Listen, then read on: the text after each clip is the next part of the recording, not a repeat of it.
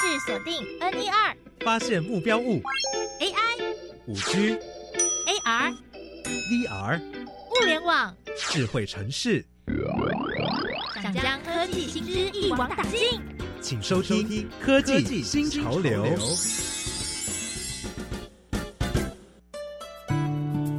欢迎收听《科技新潮流》，我是季杰。在人造卫星当中，有一个叫做低轨道卫星，而低轨道卫星会是未来一个非常重要的趋势。你知道什么是低轨道卫星吗？我们先来听街访，等一下请台湾大学廖婉君教授告诉我们。科技，Do you know？你觉得为什么需要低轨道卫星？因为低轨道卫星离地比较近，且讯号广，讯号传输时间短，而且延迟少。因为低轨道卫星通讯覆盖的范围比较广，而且它低延迟，比较不会受到地形的限制。低轨道卫星可以帮助五 G 加速建造，遍及全国。我觉得，因为低轨道卫星能帮助五 G 网络连接到世界各地，在未来的五 G 世代是不可或缺的角色。大家好，我是国立台湾大学廖婉君教授。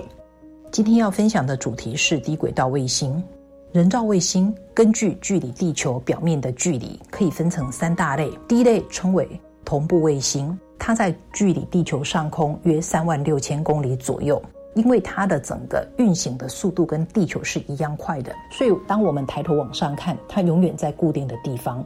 这是为什么我们称它为同步卫星的原因。同步卫星只要三颗就可以完全覆盖地球的范围。它主要的用途是用在电视转播及气象观测上面。那第二类呢，称为中轨道卫星。中轨道卫星约在地球上空八千公里左右的位置。它主要的用途是用在导航及 GPS 这样的服务上。那第三类是最重要的，就是低轨道卫星。低轨道卫星约在地球上空一百六十到两千公里左右的位置，因为它距离地球的距离比较近，所以它的运行的速度一定比地球还要快。而且呢，因为它距离比较近，所以它要覆盖住整个地球的范围，它的数量一定比前两者还要大。最后呢，因为它距离地球呃的距离比较近，所以它在提供行动通讯上面是具有优势的，因为它的延迟是比较低的。那此外呢，低轨道卫星它具有名人的加持，比方说 Tesla 的马斯克，他的星链计划，他预计要发射超过上万颗以上的低轨道卫星到太空去，去提供行动通讯的服务。此外呢，亚马逊的贝佐斯他也竞相投入这个领域，而且根据不同的机构的预测，到了二零三零年。未来的低轨道卫星有可能会超过五万颗以上，所以这是一个非常大的商机。那我们再来谈一下低轨道卫星跟五 G，甚至是未来的六 G，它们之间是是有互补的作用的。一般我们地面上的基地台，它只会布在人口比较稠密的地方，在沙漠、在海洋、在高山上，其实是没有什么基地台的。有的地方是无法建置基地台，这时候呢，你有低轨道卫星。你跟它就可以形成一个互补的作用，对整个地球提供无缝隙的覆盖方式。那这样子呢，不管你在何时何地，你都可以提供完美的这个通讯服务。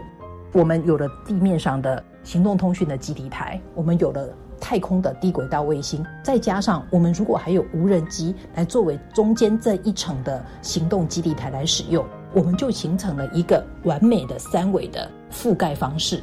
那这样子的覆盖方式呢？我们可以提供不仅是无缝隙的覆盖，还可以提供非常机动的来使用。那这是未来一个非常重要的趋势。那最后呢，提一下，联发科其实曾经做过一个实验，它利用低轨道卫星来传输物联网的服务。他们在测试的过程里面，不管是从延迟，不管是从服务品质上面来看。跟一般地面上的行动通讯的基地台是没有很大的差别的，所以这告诉我们，低轨道卫星在提供服务上面其实是非常具有优势，它也非常有前景，它是值得我们大家花点时间去了解的。非常谢谢台湾大学廖婉君教授的分享，科技新潮流，我们下次见。